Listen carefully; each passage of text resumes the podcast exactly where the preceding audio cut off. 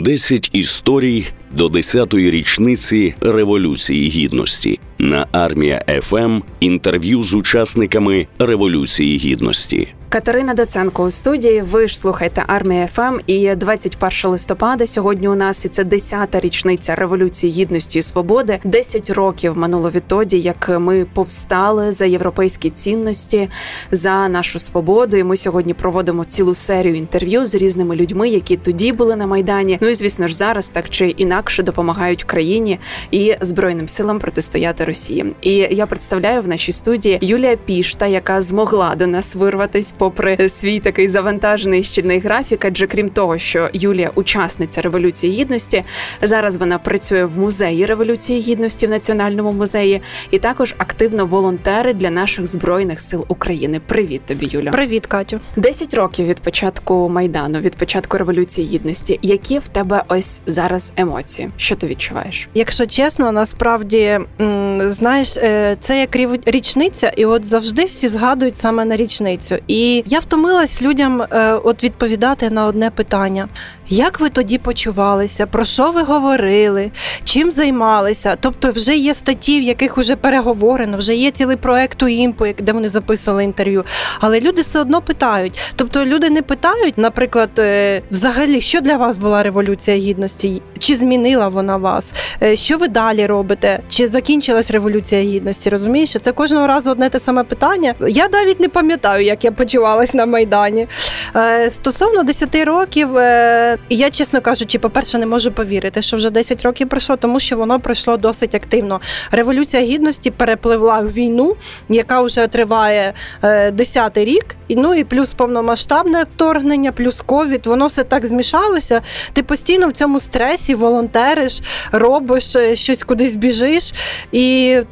Тут сьогодні тільки усвідомив взагалі, що 10 років, 10 років революції гідності. Почуваюся, ну не знаю, для мене це завжди от. Ем, Емоції мене переповнюють, звісно. До сих пір є мене тригери революції гідності, які я ну намагаюся оминати. Щодо того, е, чи, чи осмислило щось після 10 років революції гідності, то скажу так, що війна дуже багато забрала сил, емоцій, і мені здається, революція гідності, отут уже 10 років, вона не є от такою сильно переосмисленою. Для цього потрібен довший час, тому що е, війна, ти знаєш, вона забирає дуже багато всього. Ти сказала просто про тригери що в тебе якісь є тригери стосовно yeah. революції гідності. Можеш розповісти, будь ласка? Ну, по-перше, це пливе кача. Я її ага. ніколи не можу слухати взагалі. У мене був момент, коли перша заграла ця пісня на майдані. Це було прощання з вбитими. Просто біля мене хором ревіли всі люди. Дядьки засмажені, от такі от в сажі, всі жінки, бабусі. Я повертаюся, всі ревуть. І воно мене оце настільки, знаєш, коли оце масове, оці сльози і прощання, воно от воно мене тригерить тригерить постійно. Я не можу. Навіть я не знаю, скільки загиблих у нас в цій війні, і цивільних, і військових. Але от чомусь саме е, прощання з тим загиблим, я навіть не пам'ятаю, з ким прощалася. Це було прощання в день, несли труну через весь цей, і воно якось от е, тригер є. Ну і звісно, і ще є, коли поріли про спілки. І оце місце, де я стояла біля сцени, коли вибігла з проспілок, для мене це теж тригер, тому що я дивилася, як все рушиться. Мене мені здавалося тоді, що все закінчиться зараз, і нас всіх тут уб'ють. Все горіло, проспілки горіли, е, барикади всі горять, весь дим. І біля сцени одні священики. Я стою, і от е, ну знаєш, бувають моменти, коли ти запам'ятаєш, запам'ятовуєш найбільше. От найбільше воно мені запам'яталось. Страху не було, але була оця якась образа, і було от відчуття відчуття, що ми не змогли. Хоча я не знала, що буде продовження. Ну це саме я за 18 лютого говорю. А ти, до речі, з ким тоді пішла на революцію? Сама чи з чоловіком? Ой, це взагалі така чи компанія ціла історія. Взагалі, це ж 21 листопада. Це вже передата голодомору. Американська вистава була. Американці ставили в оперному театрі, і нас запросили на цю виставу по голодомору. Ми пішли в театр, нічого там взагалі після роботи. Я чоловік, наші друзі. Ну там нас було чоловік 10, мабуть. І приходить смс, а тоді всі користувалися смс, тоді ж соцмережі, там всілякі там, я не знаю, вайбери. Воно ж не було дуже розвинуто все. І приходить смс, виходимо на майдан. Типу, влада не підписала асоціацію з ЄС. Ну мені, як активній е, людині громадській, яка пройшла там від помаранчевої революції, е, я не знаю, мовний майдан, податковий майдан, постійно ці акції. Я, чесно кажучи, скептично це все сприйняла. Але чоловік каже: ну пішли подивимося, ну пішли подивимося. І ми спускалися з театру. Кажу, ні, давай поїдемо, мабуть, додому. Тоді якраз дощ такий був, а я була в таких капронових колготках, змерзла. Він такий, ні, ми вже раз йдемо на майдан, йдемо подивимося. Приходимо, там може чоловік, ну може чоловік 15 стояло. І тут моя подруга каже, треба нам утить десь прапори. Вона десь прийшла і прийшла з прапорами. І оці прапори, оці фото, де ми стоїмо над дорогою, розтягнувши прапори ЄС і прапори України. По суті, ми почали закликати людей виходити. Ще така цікава ситуація. Пам'ятаю, повертаюся. Побачила Олега Тягнебока. Там біля нього купа людей стояло. Ці мандаринки, які він їв. Я щось так запам'ятала. Мандарин людини, політик, і е, він прийшов просто як звичайний громадян України. Тобто не було нічого там такого. Але от така смішна ситуація, да, я запам'ятала. Тобто це. він роздавав мандаринки? Ну, їв, да, і щось там всіх пригощав, щось таке. Я просто сьогодні, коли коли готувалась до твого приходу, прям знайшла хроніку української правди, просто новину. Ну знаєш, mm-hmm. як зараз стрічка новин. Так. І ось тоді там буквально ну там не дуже багато було новин про революцію гідності. Там буквально десь лише лише о 22.00 плюс-мінус почалося вже якісь там новини про те, що перекривають дорогу. Але загалом протягом дня мені запам'ятались три новини. Це те, що Азаров заговорив про унікальні можливості і перспективи СНД. Потім що Азаров відмовився від угоди про асоціацію з ЄС. Мій улюблений в лапках депутат Бойко пояснив, що асоціацію зірвали, бо Європа не дала грошей. Чи ти пам'ятаєш якусь новину, яка тебе ось тригерила, і ти така окей, треба піти, щось робиться не так? Чи чи буквально тільки через цю смс-ку щось входимо на майдан. Ти вийшла? Я вже як згадувала, я була активною громадською активісткою проти Януковича влади. Я не могла терпіти це міліцейське свавілля, коли вбили студента.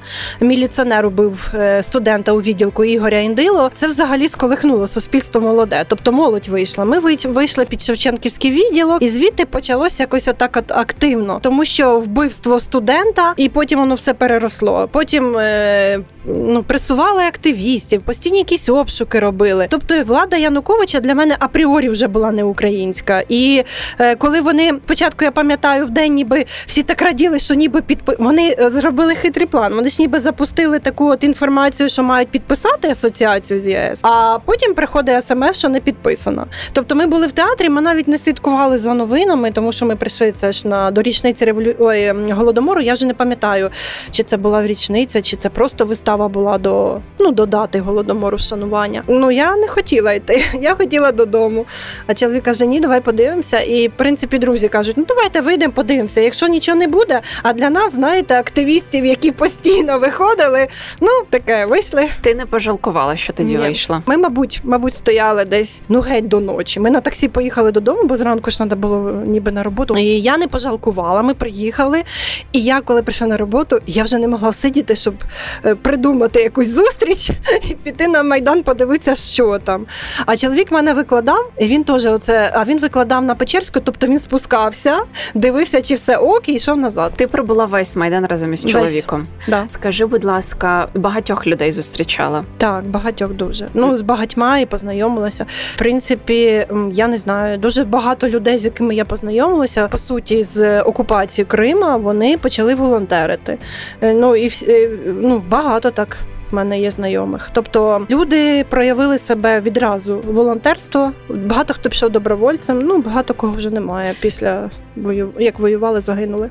От мені просто цікаво, яка була ця організація на майдані. Тобто я розумію, що хтось же організовував там ці палатки, хтось же організовував там не знаю, якусь їжу, каву, чай. Хтось організовував так само, там коли вже почалися ну умовно активні е, бойові дії, якщо це можна сказати, на майдані. Там перепалки різні стрілянина з беркутівцями. Хтось організовував цю медичну допомогу. Як це все тоді відбувалося? Хто як брав на себе відповідальність? Ну дивися, майдан взагалі унікальне явище, тому що українці вони дуже самоорганізовуються. Е, от під час революції гідності було утворено декілька ініціатив. Ну тобто е, зараз, так як я працюю в Національному музеї революції гідності, в нас є проекти, да, там по люди, події свідчення. От і дуже багато ініціатив, які утворювали самі українці. Тобто вони закликали гуртуватися. Наприклад, люди не могли бути в самообороні. От створилася самооборона. Да, Були ініціатори, які сказали, треба захищати периметри барикади, тому що їх проривають. Ну ми ж чоловіки, давайте будемо захищати. Утворилася самооборона. Далі утворився громадський сектор Євромайдану. Творився Михайлівський рух, медики майдану, кухня майдану, польова пошта майдану. Багато ініціатив утворилося. Відкритий університет, там де ці лекції читали. Лекції, як читають в університеті, тобто пояснювали, розказували. Цікаві були лектори, спікери. Ну тобто люди зрозуміли, що треба на майдані також продовжувати навчання, вчитися. Дуже багато було. А сцена майдану це взагалі унікальне явище. Е, коли пишеш інтерв'ю, от ем, в рамках проєктів наукових, і знаєш, дуже багато цікаво дізнаєшся про ініціативи і взагалі про те, хто створював. Це були обичні активісти, які от не можуть вони там бути самообороні. Вони, наприклад, можуть займатися юридично. Да? Так створився Євромайдан СОС, так створилося юридична сотня. Юридична сотня, да. Мистецький барбакан. Да, теж. Да, да. Ну тобто, це ж не є якісь там засновані громадські організації, це просто ініціативи, які утворювали люди, будучи в тих подіях на майдані. Я нагадую, що з нами у студії зараз Юлія Пішта, учасниця революції гідності, і зараз працівниця в Національному музеї революції гідності, і звісно ж активно волонтерить для наших збройних сил України. Юля, на самому початку ти сказала, що дуже багато журналістів тебе запитують про те, як ти тоді почувалася, що ти думала, що ви говорили там про Україну чи не про Україну. Я думаю, що це знаєш, я трішки можливо виправдаю зараз журналістів. Думаю, що це такі стандартні питання, але через них можна пробратися якимось чином до людини, що вона відчувала. І я повністю погоджуюсь, що про революцію гідності не треба пам'ятати тільки в день революції гідності, і не тільки ці 94 дні, які відбувалася революція гідності, а треба про це говорити завжди. І я тобі дякую за те, що ти піклуєшся про музей. Це я думаю, що дуже важливо. Скажи, будь ласка, все ж таки запитаю в тебе, якщо переосмислюючи події революції гідності, що би зараз можливо ти зробила інакше або не інакше, або більше можливо? Ти знаєш, е, хороше питання, але би я, мабуть, нічого не змінювала. Людина, яка стикнулася з першими вбивствами на майдані, людина, яка ну завжди була ну на на акціях ненасильницьких, це був ненасильницький спротив. Е, так само та помаранчева революція. Вона ж була ненасильницькою. Це просто був вияв людей вийти да, там проти влади, показати своє. Е, для мене це, звісно, стало ударом. І якщо говорити взагалі переосмислювати, в принципі, саме тоді, мабуть, після смерті Нігаяна, тому що я з ним на Майдані, ми подружилися, ми дружили. Ми завжди разом були на тій барикаді, там де стояла 16-та сотня біля ляцьких воріт. Ну не знаю, для мене саме от вбивство Нігаяна. Саме його я тоді, мабуть, зрозуміла те, що втратити людину, з якою ти знайомиш, дуже легко ну, з якою ти дружиш, знайомий. І це для мене, знаєте, це стало таким чимось, ну, точкою невороття, мабуть. Тобто я тоді прикладала більше сил. Саме волонтерство моє військове зародилось на Майдані. От саме після смерті Нігаяна я зрозуміла, що треба робити щось більше, не тільки там ходити, щось допомагати, комусь подавати. Я почала шукати, де взагалі можна перші броніки купити, якщо це взагалі було можливим. І да, нам в підвалах робили, але це робили по зразку, як оця міліція наша носила. Тобто нічого такого Просто особливого. пластини. Да, нічого такого особливого, захист там був ніякий. Писала в Фейсбуці пости, дуже допомагала діаспора. Навіть не так, не діаспора, мабуть, це скоріше за все поодинокі такі українці, але вони допомагали саме за кордону. Щоб я не написала який пост, вони постійно якісь е, перекази грошові робили. І завдяки цьому ми допомагали укріплювати барикади. Е, купували якийсь пісок, знаходили, пам'ятаю, КАМАЗ піску завезли. Ну тобто, всі такі от нюанси вони переросли в те, що треба більше робити. Треба стояти, звісно, хорошо, розносити бутерброди теж непогано, але треба щось робити для захисту. Мабуть, тоді й зародилось, не знаю. Я просто нагадаю нашим слухачам, що Сергій Нігоян це теж учасник революції гідності, і якщо не помиляюсь, то це перша людина, яку вбили тоді Беркутівці із Небесної Сотні. Я я правильно так, пам'ятаю. Так, тоді ще Жизнєвський і Сеник е, теж е, загинули. Ну іменно вперше так вперше про яке тіло почали говорити. Це вірменин Дніпропетровської області, якого да, вбили біля барикади Ломадовського. Тобто, оцей момент, який фактично змінив якимось чином тебе. Да. Ну я не скажу, що змінив. Я завжди була такою. Тобто, якби я не була за справедливість проти поліцей міліцейського свавілля на той момент, я мабуть би і не виходила. В принципі, була якби більшість. Да?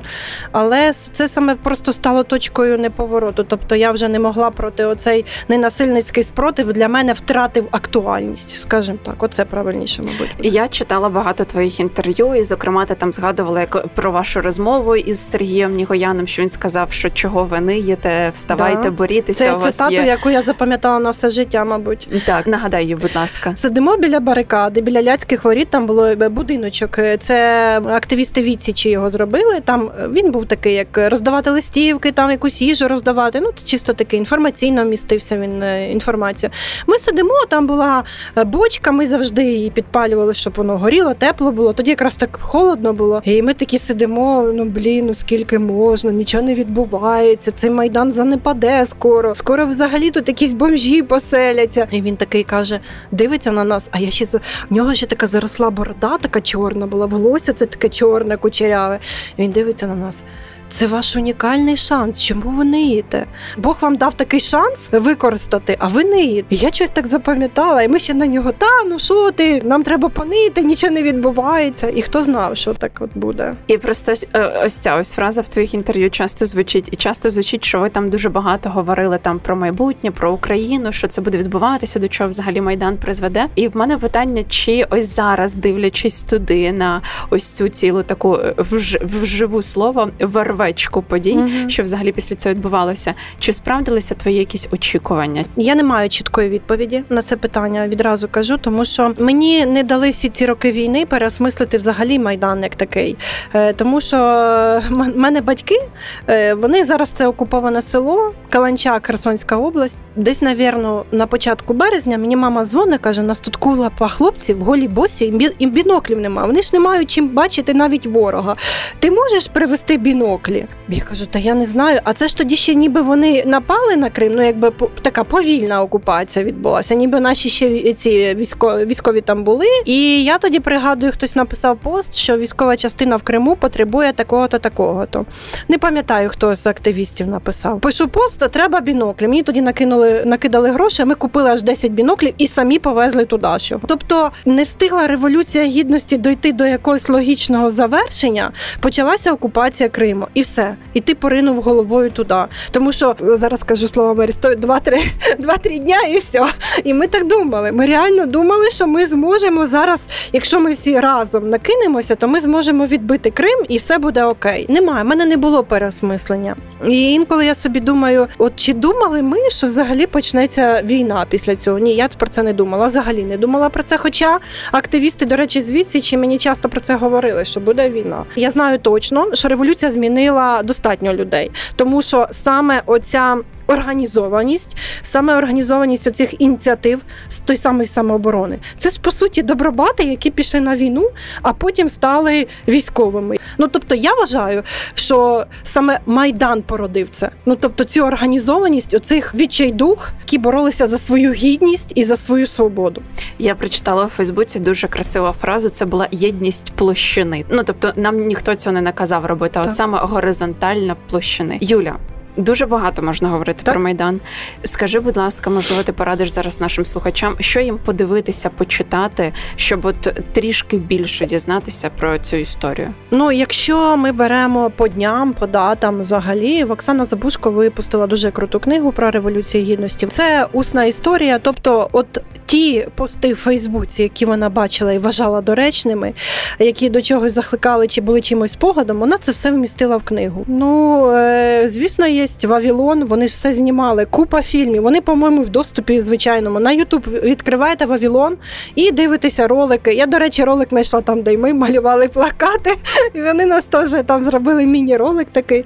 Е, тобто, це ж живі події. Вони записували все, що відбувалось прямо от е, в ході дій на майдані. Типу, як від першої так, особи. Так і я теж закликаю всіх наших слухачів, і хто в Києві буде, а хто або хто киянин, і хто живе в Києві, теж е, приходити в Національний музей революції гідності обов'язково. Я думаю, що Юля або інші працівники вам надзвичайно багато що можуть порозповідати і від своєї, від першої особи, і загалом історію. Да, у нас зараз е, ми випустили зараз програму вже до 10-ї річниці революції гідності. В принципі, вона вже від сьогодні діє. Відкриття виставки в Укрдомі, вуличні екскурсії з Вікторією. У нас є сайт, у нас є соцмережі Фейсбук, Інстаграм. У нас є свій Ютуб канал, тобто Національний музей революції гідності. За всім можна слідкувати, дивитися і приходьте на екскурсії. Що б ти побажала українцям і Україні до 10-ї річниці революції? Взагалі, я б ще побажала майбутньому поколінню, ті діти, які яким зараз по 5-6 років. Головне освіта. Освіта має бути історія. Треба вчити історію.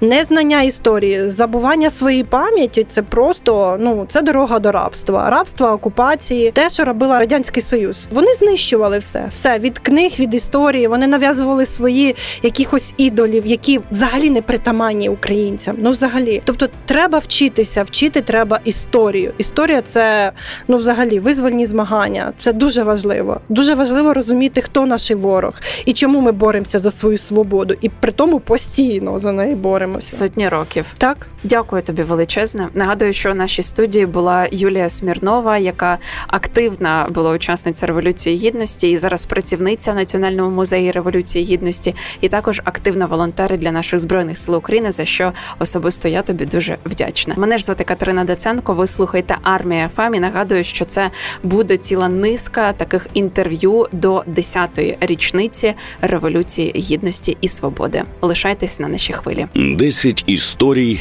до 10-ї річниці революції гідності на армія ФМ інтерв'ю з учасниками революції гідності.